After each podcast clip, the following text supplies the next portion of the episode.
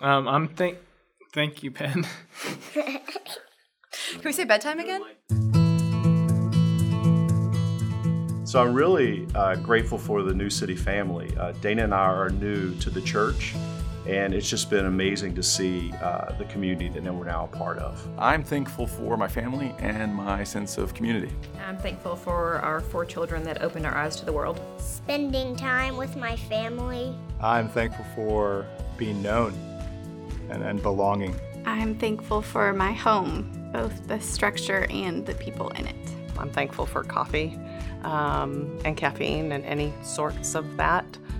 We dated once, and now, you know, the second time around, um, we ended up getting married. So I would say second chances. Grace, do overs. I'm thankful for my family. My family. Food and family and friends. Right now, I'm really feeling thankful for roots and relationships.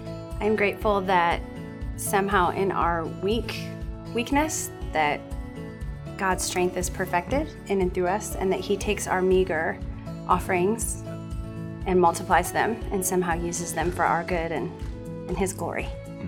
I'm grateful for finding beauty in every season. Food, uh, my brother. I'm thankful for new perspectives and new friendships. I am truly thankful that I found God. Um, it hasn't been that long ago that happened for us, so it's it's just been an amazing journey. Uh, I'm thankful for God's faithfulness and provision. Yeah, I think for me, it's it's fulfillment. Grace. I'm really thankful that the Lord allowed me to be born here in Charlotte, and I love this city, and I'm very thankful to be here. Just grateful for um, this season and to be able to lead together.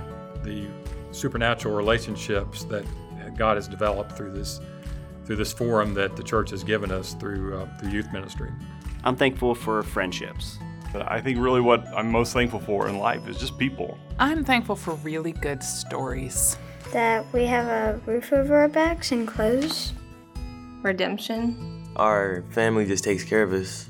Being able to see the faithfulness of God across the generations. And my dad, um, before he died about eight years ago, he um, spent about the last 18 months of his life knowing Jesus and following him.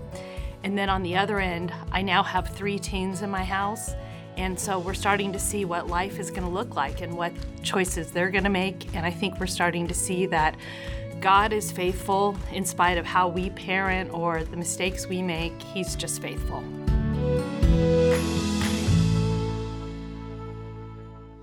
And we're thankful for power. That's something you can't take for granted, apparently. So, welcome, New City Church. My name is Tim Briggs. I'm the community groups pastor at the South Park campus. Uh, good to be with you all. Good to be uh, in this school. Uh, my wife and I spent two years uh, tutoring uh, here on Thursday mornings, and so we love this place. Uh, we love you all. We love what you are doing here, and so we're rooting you on from afar at South Park, and just glad to be with you here this morning. So, thanks for having us. Uh, if you've been with us the last few weeks, you know we've been going through a series called Giving Up. And the premise of this series is giving up to God the things that we hold uh, most dear, the things that we hold most tightly to. And last week, Chris discussed giving up our, our finances, giving up our money. And he, he said, You can give without loving, but you cannot love without giving. And that was a challenging message for sure. And this week, we conclude our series and we'll be discussing giving up our thanks. Now, we just celebrated Thanksgiving, which brings about uh, thoughts of pilgrims and pumpkins and pies, and all of those are good things, right? Uh, but biblical Thanksgiving is something altogether different. It's not a once a year holiday, it's meant to be a way of life. It's a way of life. Uh, to illustrate this, I think of my boys and I think of them at the beach. So, my boys love going to the beach. They love the ocean, they love the sand, they love um, burying uh, each other in the sand, they love burying me in the sand. They love wading out into uh, the water. They love avoiding sharks. That's a big topic when we're at the beach, is avoiding sharks. Um, but they love everything about the beach. They could spend hours at the beach. And it made me wonder why is it that they love the beach so much? Why do they love the beach so much. And I think it's because of the vastness of the ocean. I think they're just delighting in responding to how great the ocean is. There's a real uh, juvenile joy that they have, a genuine happiness, a wide eyed wonder when they're at the ocean. G.K. Chesterton says that gratitude is happiness doubled by wonder. So let's pursue a juvenile joy, a wide eyed wonder as we open the Bible this morning and talk about gratitude. So we're going to be in Psalm 118 this morning, if you want to turn there. Psalm 118. And as you're going there, know that the Psalms are in the middle of the Old Testament. They serve as Israel's uh, songbook, they serve as our songbook as well. Uh, they tell us how to live life. It's an instruction manual of sorts. They give us a language, a vernacular of how to talk to God how, how to be honest in the midst of our pain and our struggle, how to rejoice and give thanks, and everywhere in between. Psalm 118 has a rich history. It was a psalm that would be sung at the Passover, and it's most likely the last psalm that Jesus and the disciples sung at the Last Supper. And as we read through this psalm, we're going to see the steadfast love of the Lord, our empty trust in others, and how to have thankful hearts. So, Psalm 118, verse 1 through 4 says this Oh, give thanks to the Lord, for he is good, for his steadfast love endures forever. Let Israel say, His steadfast love endures forever. Let the house of Aaron say, His steadfast love endures forever. Let those who fear the Lord say, His steadfast love endures forever. Amen. Amen. Right from the beginning, we're commanded to give thanks. And there's two reasons why we're to give thanks. One is God is good. And the second is his steadfast love endures forever. Now, good is an overused term, right? We kind of lose some of the power of that word. Uh, we use the word good to describe how a TV show is, or how a, meeting went, or how our day uh, went. But when the text says, for he is good, what it's saying there is that God is the center of all things, pleasant, agreeable, and truly morally good. You see, untainted, pure goodness can only be found in God. Don't lose the power of the word good. And connected to his goodness is the fact that his steadfast love endures forever. Now, there's a Hebrew word behind steadfast love. The Hebrew word is this word hesed, and it appears almost 250 times in the Old Testament, mostly in the Psalms. And it has an interesting history. That word has been very hard to translate into English. English translators have had a very difficult time trying to capture all that is hesed into English. In fact, one of my favorite stories is that in, in the 1500s, there was an English translator who was struggling with how to translate this word into English, and he just created a word, which I love. he created a hyphenated word, loving kindness. That was his way of translating Hesed into English. The ESV translates it, translates it mostly as steadfast love. Other translations use the word mercy or kindness or faithfulness. Writer and theologian Michael Card says the idea behind Hesed is this when the person from whom I have a right to expect nothing gives me everything. The person who I expect nothing gives me everything. So, what verse 1 is really saying is God is good. We're not entitled to anything from God. Yet, his committed initiating, sturdy, faithful love for us endures forever. And once we understand that, we have no choice but to give thanks. No choice. And we don't give thanks out of obligation or guilt. We don't give thanks to coerce God into giving us more good things. That's not how it works. We give thanks as a natural response to God's overwhelming love for us. Now, if, if this is the natural response we're to have from God, you may be wondering why does the Bible command us to give thanks and rejoice? In fact, almost 250 times the Bible commands us to do that. If it's supposed to be a natural response, why does the Bible, time after time, command us to do that? You don't have to tell me to say ouch when I stub my toe on the, on the bed, right? It's a natural reaction. If giving thanks is a, supposed to be a natural reaction, why does the Bible command us time after time? And the reality is, is that we don't give thanks. We don't give thanks. The reality is, is we don't trust God. We, we trust lesser gods.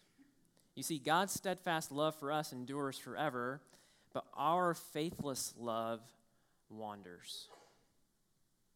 Our faithless love wanders. If you're following along, Psalm 118 continues in verse 5. It says this Out of my distress I called on the Lord. The Lord answered me and set me free. The Lord is on my side. I will not fear. What can man do to me? The Lord is on my side as my helper. I shall look in triumph on those who hate me. It is better to take refuge in the Lord than to trust in man. It is better to take refuge in the Lord than to trust in princes. Now, you notice the voicing of the psalm changes in verse 5, right? Did you notice these two words? Out of my distress, I called on the Lord. We believe the author of the psalm is David, and we think he's, he's pulling from his own experience here. He's pulling from his own experience. This is not theoretical, this is personal for David. In verses 8 through 9, he says, It's better to take refuge in the Lord than to trust in man. It's better to take refuge in the Lord than to trust in princes. I think David knows this all too well. I think he has lived this. He's put his trust in lesser things and has left him feeling wanting more. And you could say that misplaced trust is inherent to us because it was a part of original sin. Think back to Genesis 2, right? God says to man, You may surely eat of every tree in the garden, but of the tree of the knowledge of good and evil you shall not eat.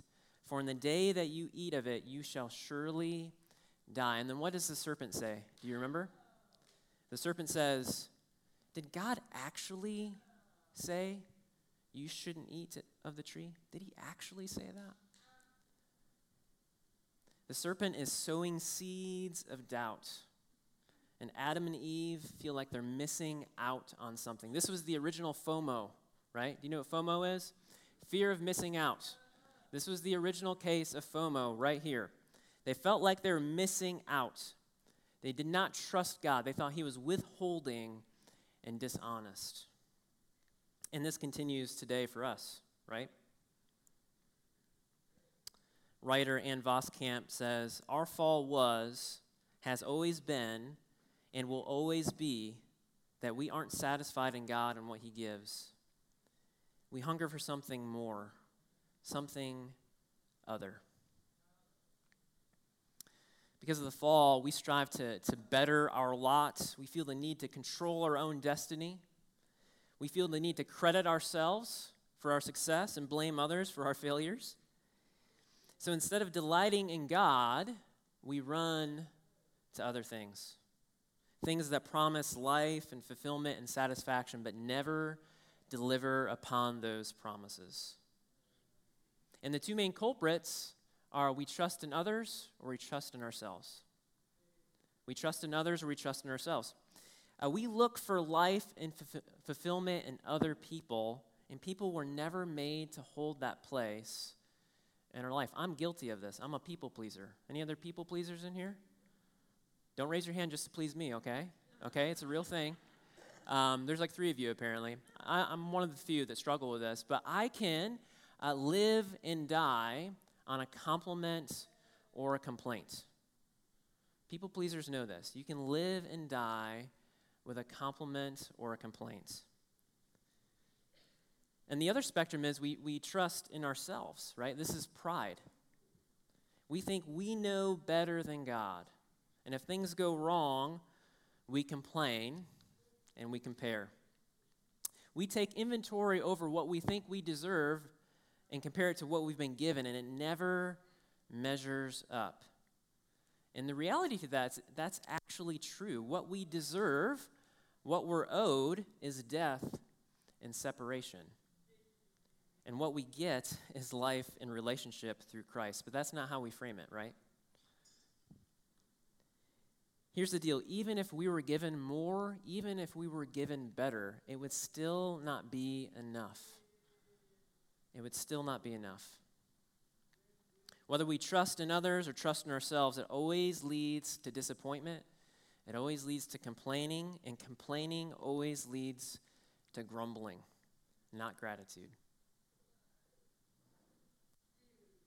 As an aside, our, our culture assumes that normal people, normal people operate with a, a, a certain level of discontentment, right? That's just part of the culture. If we want to be radical, countercultural, salt and light into our culture, here's a small, simple thing that we can do don't complain. Don't complain. Can you imagine how strange but attractive that would look if we didn't complain? people would wonder how, how is that possible? How is it possible that they don't complain? They would ask some really good questions of us, and we could point to Jesus along the way. So, what are we holding on to when we're reluctant to give thanks to God? We're holding on to our trust in ourselves or our trust in others. Two things that could never hold the weight of our satisfaction. So we know God's steadfast love for us. We know our uh, propensity to trust in empty things. And so, where does that leave us? Well, the text continues and it gives us some clues in verses 21 through 24, if you want to follow along. It says this I thank you that you have answered me and have become my salvation. The stone the builders rejected has become the cornerstone. This is the Lord's doing. It is marvelous in our eyes. This is the day the Lord has made. Let us rejoice and be glad in it. This is the day the Lord has made. Let us rejoice and be glad in it. You probably know that verse, right? That's a very Pinterest worthy, uh, bumper sticker, hand stitched sort of verse, right? And it should be. It's a marvelous, marvelous verse. We should be glad for every day that the Lord gives us. There should be just a general thankfulness and a general satisfaction for every day the Lord has given us. But in the context of this passage, it's actually talking about something different, something more specific. In speaking of a particular day, it's talking about a day of triumph for the Davidic king. You see, this psalm is known as a messianic psalm. The New Testament confirms this in Acts 4:11. Jesus himself confirms it in Mark 12. You see the center of our rejoicing is in the redemptive work of Christ. Jesus lived the life that we should have lived. He died the death we deserve, and he rose again. And he's inviting us into newness of life right now and for all eternity. God's greatest act of steadfast love is in the cross. It's seen in Jesus. I had someone say to me last week, if I'm if I'm a sinner, will God still accept me? If I'm a sinner, will God still accept me? And I said, yes. yes. We're far worse than we think we are, but God's grace and love and mercy is far greater than we think it is. In fact, so much so, it's scandalous, right? This is the good news of the gospel. He takes our sin and we get his righteousness. That's good news. The work of Jesus so beautifully magnifies the steadfast love of the Lord. And because of the work of Jesus, the day the Lord has made, the day becomes every day. The day the Lord has made becomes every day for us who are in Christ. Every day is an occasion to rejoice and be glad because of the work of Jesus. So to rejoice is to give voice to God's goodness. So, how does this all work? We receive God's steadfast love for us through Jesus, right? And it stirs our souls and it stirs our affections and it leads to this feeling of gratitude. We have this feeling of gratitude. And gratitude is like kryptonite to our greed. It's like kryptonite. It dissolves all of its destructive power. And gratitude shifts our focus from what we lack to what we have. From what we lack to what we have. As John Piper says, gratitude glorifies the giver. And that feeling of gratitude, that feeling leads us to giving thanks and to rejoicing. It moves us into giving thanks and rejoicing because those are things that we do. Rejoicing and giving thanks, those are things that we do. So let's get practical for just a moment. How do we rejoice? How can we give thanks? What are some things we can do to cultivate that in our lives? And I have four very simple things. They're four very ancient things. They're not brand new things, okay? They're very old, in fact. One would be preach the gospel to yourself. We need to preach the gospel to ourselves. As Tim Keller says, the gospel is not the ABCs of the faith, it's the A through Z. We never graduate from the gospel, right? Dr. Martyn Lloyd-Jones, he says, Have you realized that most of your unhappiness in life is due to the fact that you're listening to yourself instead of talking to yourself? Preaching the gospel is a reminder of God's Hesed love for us. We, don't, we don't deserve it, but we get it. And we need to remind ourselves of that constantly. Number two, we need to read the Bible. it seems pretty simple, right? The Bible's pretty amazing. You should check it out.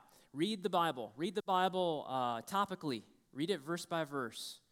But read the Bible. And as you read the Bible, one of the things I learned early on as a new believer is something that I, I called PAR uh, praise, ask, repent. You can, you can look at almost any passage, any chapter, particularly any verse in the New Testament, and there's something there for you to praise God for. There's something there to ask for. There's something there to repent for. Some of you may know this as the ACTS method adoration, confession, thanksgiving, supplication. Those are really big words, and so I had a trouble uh, remembering those. so I turned it into par. But almost every passage in the Bible, you can do those things. You can look for something to praise God for, and you can give Him thanks. So read the Bible and look for ways to praise God and to give your thanks. Thirdly, create daily rituals of giving thanks. Rituals form us, repetition forms us right? So here's some just simple things you could do. When you wake up in the morning, right, you're laying down and you stand up. And you could think to yourself, I'm so grateful that in Christ I was dead in my sins, but I've made it I've been made alive in Christ, right? You go to your closet, you put on clothes, and you can remember what Colossians says about putting off your old self and putting on your new self. As you give thanks for a meal, you can thank the Lord for his provision, but you can thank the Lord for all the things that he has given you throughout the day. Look for rhythms in your daily life to give thanks. And lastly, uh, devote yourself to biblical community. Now, you might be saying, You're the community groups pastor. That makes sense that you would say that, and that's true. Uh, it's kind of a commercial. Um, but here's also the, the truth I'm not paid on commission, folks, okay? So I say this because it's for your good. People have a way of sharpening us. They have a way of sharpening us, and it's a good thing, it's a healthy thing. Devote yourself to biblical community. Now, you may be saying, This is great and all, uh, but you don't know what I'm going through. I have cancer. I'm going through a divorce. I have an estranged relationship with my son. I just lost my job. This is great and all. I don't, I don't know how to give thanks and rejoice in this moment. I don't know what that means. I would encourage you uh, to read about Job. Job was in this position once. And in the face of unimaginable loss and suffering, Job's friends encouraged him to curse God and die. That's something they actually said to him. curse God and die. Yet, Job later on said, Though he slay me, yet still I hope in him.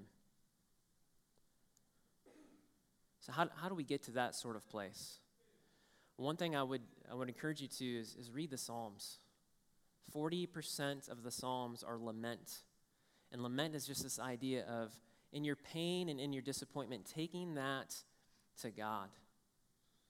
The Psalms give us a language, a prayer language of how to take our pain and disappointment to God. Here's the deal God's not afraid of our honesty, He's not going to be intimidated by our honesty. This is one of the uniqueness, uh, the unique things about Christianity is we don't serve a withholding, distant, harsh God. We serve a relational, merciful, near God.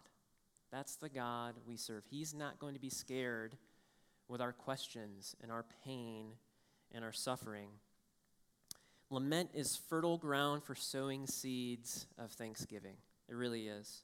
And you might be saying, how is that possible? It's possible because in our lament, we're acknowledging that things are not the way they're supposed to be. In our lament, we're saying, this is not the way it's supposed to be. And it's like thirst, right? We thirst because water exists. We thirst because water is refreshing. Our pain and our sorrow tell us that there is healing, that there's something out there that's better and greater than our pain. Our pain points us to something greater. Now, hear me clearly. There's no guarantee this side of heaven that our pain and suffering will be resolved. No one can promise you that. And if they do, run far, far away from them. That's not the hope of the gospel. The hope of the gospel is that God will make all things new. There will be a day when all of our pain and disappointment will make sense. And there will be a day when all of our pain and disappointment will be gone and we'll once again be reunited with God. This is a part of the day the Lord has made. Jesus will come back, all things will be made new, and we will be able to rejoice and be glad fully and truly. But in the meantime, we don't dismiss our pain. We wait and we hope. And biblically, they're the same thing. We wait and we hope. And I have to mention that today is the first day of Advent. Some of you may not have grown up in a house that celebrated Advent, but Advent was a season in the church calendar of, of waiting as a way to anticipate Christ, as a way for us to reenact Israel's longing for a coming Messiah, but also look within to our own yearning for Jesus to come back. That's what we do, we wait. So, in our waiting, we strangely and oddly lean into our pain. And we remember what Hebrews 4 tells us that we can draw near to the throne of grace, that we may receive mercy and find grace to help in our time of need. We can turn our lament into a love song. We can turn our lament into a love song. As we close, I'm reminded of a story. There were uh, two kids who grew up in the same home. They went to the same elementary school, the same middle school, the same high school. One of them went on to college and graduate school, became an entrepreneur, became a businessman, became a billionaire, right? The other uh, did not go to college. He stayed in the same hometown. He became a farmer. And at the 20 year high school reunion, they, they came back together. And the billionaire was gloating about all the things that he had done, all the places that he had traveled, all the things that he had purchased. And as you might imagine, he was a bit condescending in, in, the process, looking down upon all the people he went to high school with. And the farmer approached him and said, I have something that you will never have. And the billionaire thought that was funny. How is it possible that you, a farmer, would, ha- would have something I can never have? I have all of the money in the world. What could you have that I could never have. And the farmer said, I have enough. I have enough. We have enough in Christ. In fact, we have more than enough. We have life, we have hope, and we have salvation. As Christians, we should be able to give thanks freely, knowing the failures of our empty trust, knowing the steadfast love of God, knowing the saving work of Christ. And to live in that hope is to acknowledge that this is the day the Lord has made. Let us rejoice and be glad in it. So rejoice and give voice to God's goodness. Let's do that in prayer together, shall we? Lord, we are thankful for your steadfast love, and we're undeserving of it. We, we should have a right to expect nothing from you, yet through the work of Jesus, you give us everything. You give us life, you give us hope, you give us satisfaction, you give us salvation, and we are thankful for it, Lord. Our response is gratitude and thankfulness. And Lord, we, we confess that we trust in lesser things. We confess our love wanders yet you are faithful. Even today, remind us, Lord, of the ways in which we wander, the ways in which we look to lesser things to give us life and hope and satisfaction, but never deliver upon those promises. Lord, allow us to rejoice and be glad in this day, knowing that this day is something that continues on and on and on because of the work of Christ. We are secure we have newness of life here and now and for eternity. We're so thankful for what you've done for us. We pray these things in your name. Amen.